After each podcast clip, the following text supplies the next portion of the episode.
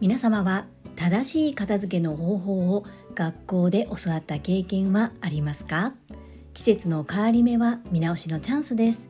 週末私が行ったことを事例に挙げて物の見直し方をお伝えいたします。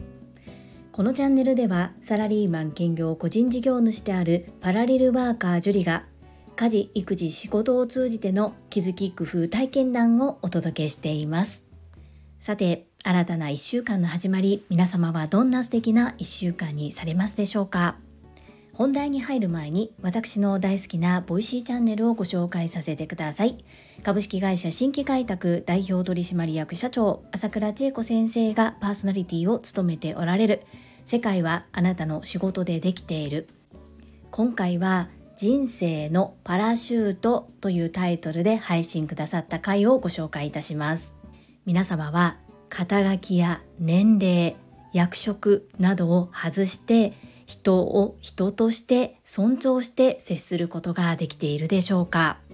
そんなことを改めて考えさせられる内容です。時代はベトナム戦争の時です。海軍パイロットであるチャールズは撃たれて落ちていくジェット機の中で必死に開いたパラシュートに命を救われました。ですが落ちた場所が悪く6年間の投獄生活を強いられます。ですが戦争が終わり母国へ帰国することができてその戦争の体験談を講演して回るそんな生活を送っていたある時奥様と一緒に食事をしている時に見知らぬ方から声をかけられます。その声をかけた方っていうのがまさにチャールズのパラシュートを詰めてくださった方です。チャールズのパラシュートを詰めてくださった方はチャールズのことをしっかり覚えていてここにチャールズがいるということは僕が詰めたパラシュートがちゃんと開いたということだね。というふうな会話をするんですが片やチャールズの方は誰だこの人というような感じでパラシュートを詰めてくださった方の顔を全く覚えていませんでした。それどころか挨拶を交わした記憶もない。私たちの身近なところで例えると例えばビルで働いているという方はビルの中の清掃員の方にご挨拶をされたことはあるでしょうか？今私たちが生活している身近な部分で言うとそういったシチュエーションかなというふうに思います。人は皆気づかぬうちに誰かに様々なパラシュートを詰めてもらっている。そのような内容の話素敵な朝倉千恵子先生の声で聞くことができます。2021年8月9日配信の人生のパラシュートぜひ朝倉千恵子先生の声で聞いてみてください。概要欄にリンクを貼ります。どうぞよろしくお願いいたします。それでは本日の本題です。皆様は正しい片付けの方法を学校で教わった経験はありますか？私はないです。そして私が整理収納アドバイザーになったきっかけというのは第2子2人目の子供を産んだ後です。もともと片付けは自己流でありそして得意ではありませんでした。そんな私が2人目の出産後もう自己流ではニッチもサッチもいかなくなってしまい産休中だったことを利用して整理収納アドバイザーという資格を取得しました。私の目的は資格取得ではありませんでした。ただ単にもしかしたらこの片付けというものにも基本っていうのがあるのではないかと思ったことがきっかけで学びを深めていくうちにプロの域に達していたそのような状況です。片付けを失敗する一番の理由っていうのは収納用品から先に買ってしまうっていうところです。これはメディアの影響もあります。どうしてもビフォーアフターのアフターの方ばかりにフォーカスをされてこの100円均一のこのカゴを使えば上手に収納することができますよというような PR をしてしまいがちなので本当に大切なことを伝えきれておらず結局じゃあそのカゴを買えば片付けが進むんだというふうに思ってしまった視聴者の方が100円均一でカゴを買う。だけれども結局正しい片付けの方法を知らないからカゴを買っても結局カゴが使われずに山積みになってしまっていたり上手に使えずになんだ結局言われたもの買ってみたけれども全然片付かないじゃないかというような経験をされている方が多いです。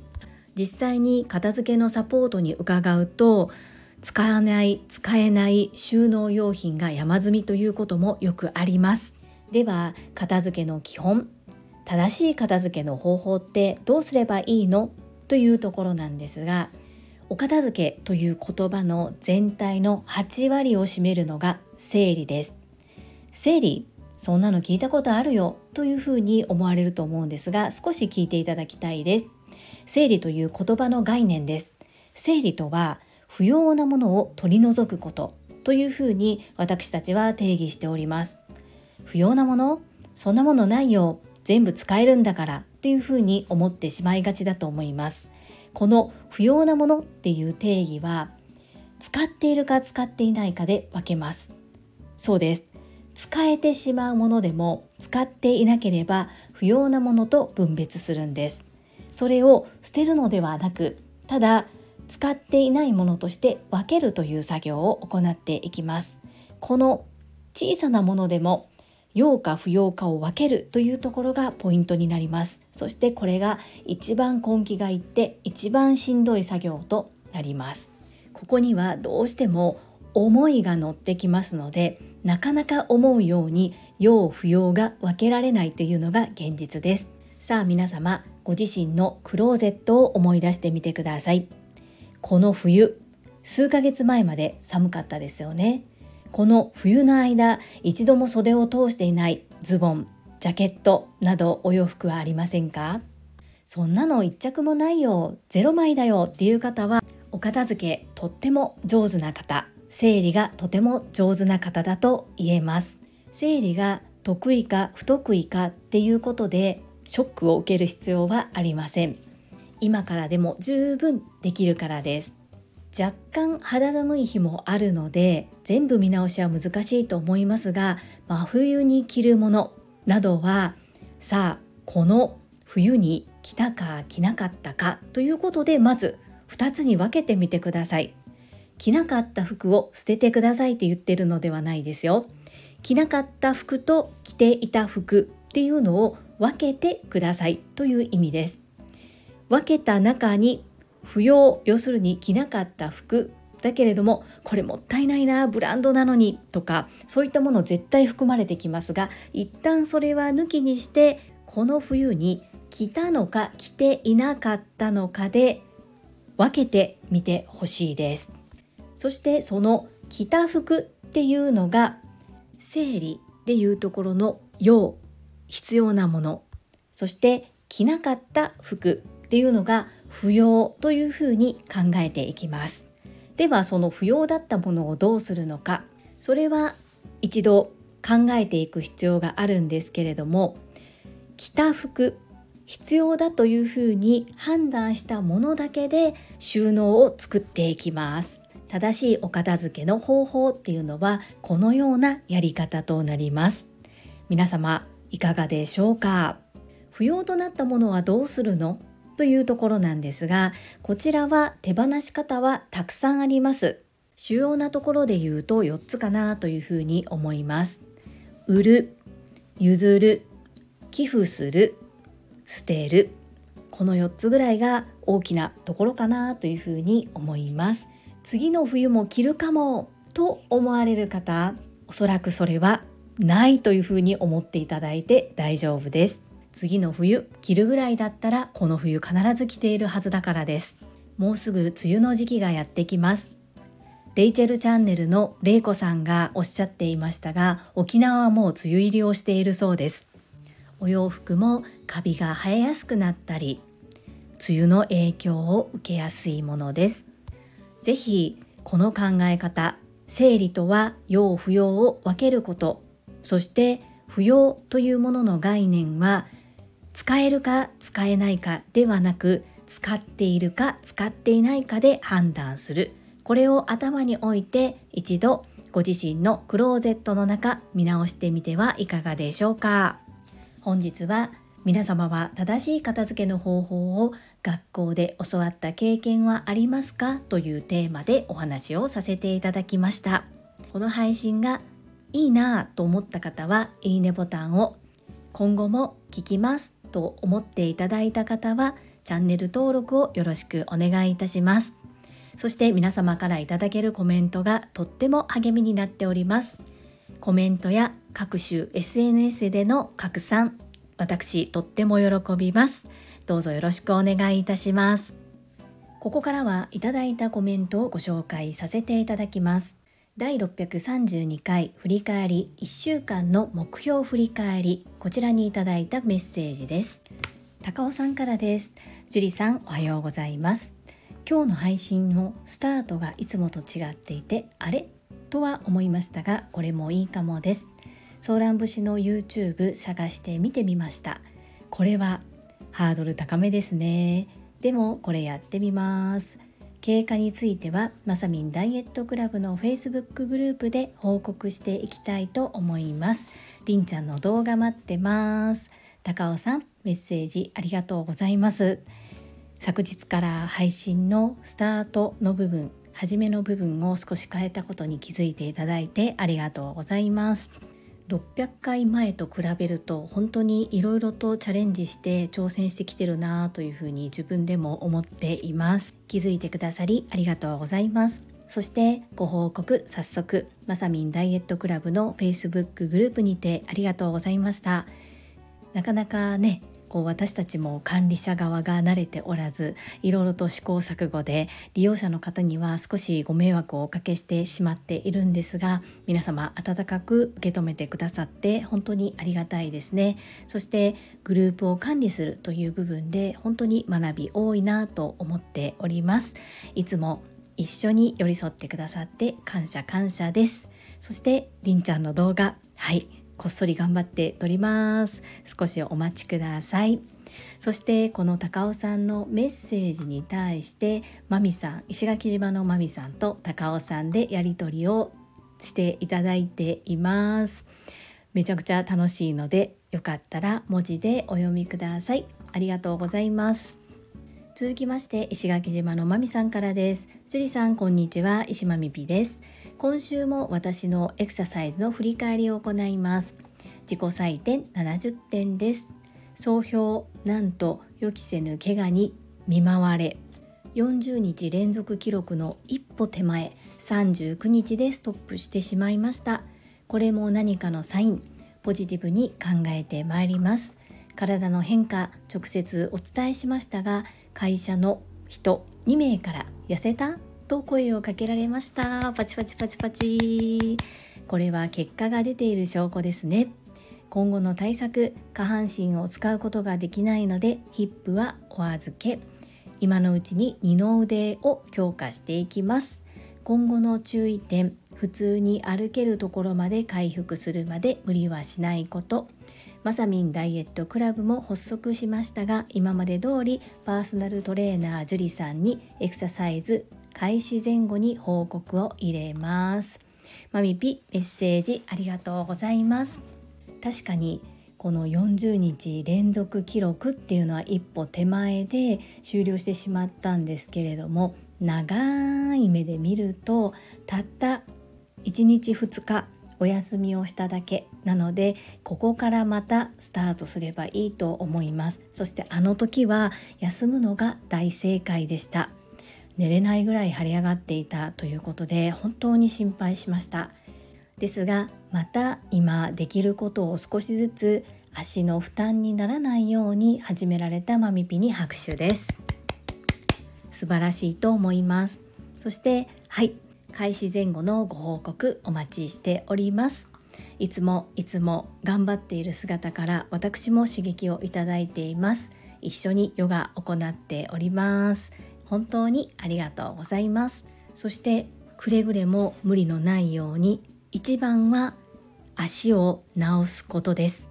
それが一番今大切なことになってきています。よろしくお願いいたします。最後にスマイルコミュニケーション清水智恵さんからです。樹里さんこんにちは。このところタスクが充実している日々を送っていたので樹里さんの放送を聞きっぱなしでコメントができていませんでした。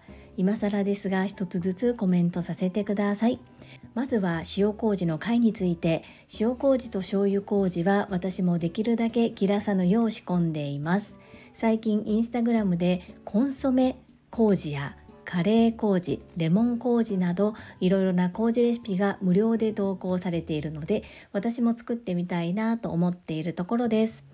市販の調味料には味にトゲがあってあまり好きではないのでできる限り自分で作って工夫したいなと思っています。簡単レシピ投稿を参考にしたいのでこれからも楽しみにしています。次に親子対談の回についてりんちゃんの可愛い声に癒されました。スイッチが入ってソーラン節を熱唱しているあたりもう愛おしくて愛おしくて。樹里さんが優しく軌道修正しながら対話されているところにも愛を感じてほっこりしました。愛のお裾分けありがとうございます。そしてまさみんさんのダイエットクラブの会について。私もダイエット中なのですが仲間がいるって心強いですね。仲間と一緒なら続けられることも多いと思うので皆さんのチームワーク素晴らしいなと思いました。そして本日の振り返りについて毎週こうやって振り返り次週へつなげるアウトプットっていいですね。1日8万6400円にドッキリ。私も手帳を活用して文字でアウトプットしているのですが振り返りはあまりしていないのでやってみます。そして振り返りを通してもっと一日一日を大事に使いたいと思いました。長々とすいません。読んでくださりありがとうございました。ともえさんたくさんたくさんアウトプットそしてご感想をお寄せいただき本当にありがとうございます。そして一つ私からお願いです。ぜひコメントいただけるのはめっちゃくちゃ嬉しいんですけれども負担に思わないでくださいね。聞いていただけているだけで本当に嬉しいです。そしてこんなにたくさんご感想をいただけて本当に幸せです。ありがとうございます。まる工事っていうのは本当にいろいろと出てきていますよね。自分に合うものが見つかればいいなそんな風に思いながら私も見ております。そしてりんちゃんそうなんです。自分の息子ながらに癒されるとか可愛いっていう風におっしゃってくださるファンの方が何名かいらっしゃいます。そして私も含めなんですがこう声を聞いているとなんだかこう笑顔になったり癒されるということですごく不思議な子だなというふうに思っています。まさみんダイエットクラブはもしよかったらともえさんもぜひご参加くださいね。そして1週間の振り返りは私も鴨頭義人さんのモノマネで始めたんですけれどもこれでアウトプットすることで自分の事業とか自分の目標が少しずつ進んでいたりもします。なのでとってもおすすめです。手帳を活用して文字でアウトプットされているのであれば是非振り返りも行ってみてください。そしてそしてぜひぜひ朝倉千恵子先生のボイシー聞いてみてくださいね。この8万6400円私も初めて聞いた時は何それ？ってすごくびっくりしました。そして昨日はこの配信のことをご紹介したからかフルフルでめちゃくちゃ頑張って一日充実していたなというふうに思います。ともえさんとっても素敵なメッセージありがとうございます。はいいただいたメッセージは以上となります。本日もたくさんのいいねやメッセージをいただきまして本当にありがとうございます。とっても励みになっておりますしものすごく嬉しいです。心より感謝申し上げます。最後に2つお知らせをさせてください。1つ目タレントのエンタメ忍者みやゆうさんの公式 YouTube チャンネルにて私の主催するお料理教室ジェリービーンズキッチンのオンラインレッスンの模様が公開されております。動画は約10分程度で事業紹介自己紹介もご覧いただける内容となっております。概要欄にリンクを貼らせていただきますのでぜひご覧くださいませ2つ目100人チャレンジャー in 宝塚という YouTube チャンネルにて42人目でご紹介をいただきましたこちらは私がなぜパラレルワーカーという働き方をしているのかということがわかる約7分程度の動画となっております。こちらも概要欄にリンクを貼らせていただきますので、合わせてご覧いただけると嬉しいです。どうぞよろしくお願いいたします。それではまた明日お会いしましょう。素敵な一日をお過ごしください。ママの笑顔サポーター、ジュリでした。